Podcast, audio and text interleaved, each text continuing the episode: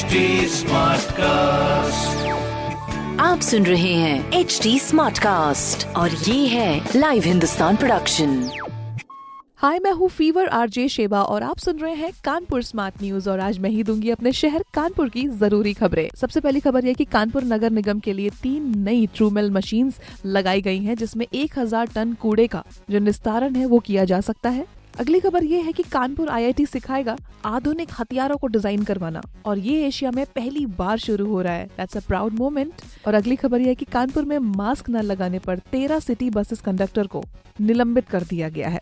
So rules बहुत strict हैं तो मास्क बिल्कुल भी ना भूलें। फ़िलहाल इस तरह की खबरों के लिए पढ़ते रहिए हिंदुस्तान अखबार।